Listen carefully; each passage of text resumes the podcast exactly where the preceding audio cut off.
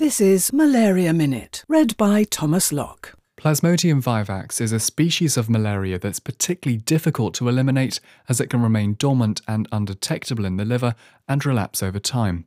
Now, researchers have developed a test that can identify those who have hypnozoites, the form of the parasite that is clinically silent and causes no visible signs of illness. The test doesn't look for the parasite itself, but rather IgG antibodies specific to P. vivax, which indicate recent infection.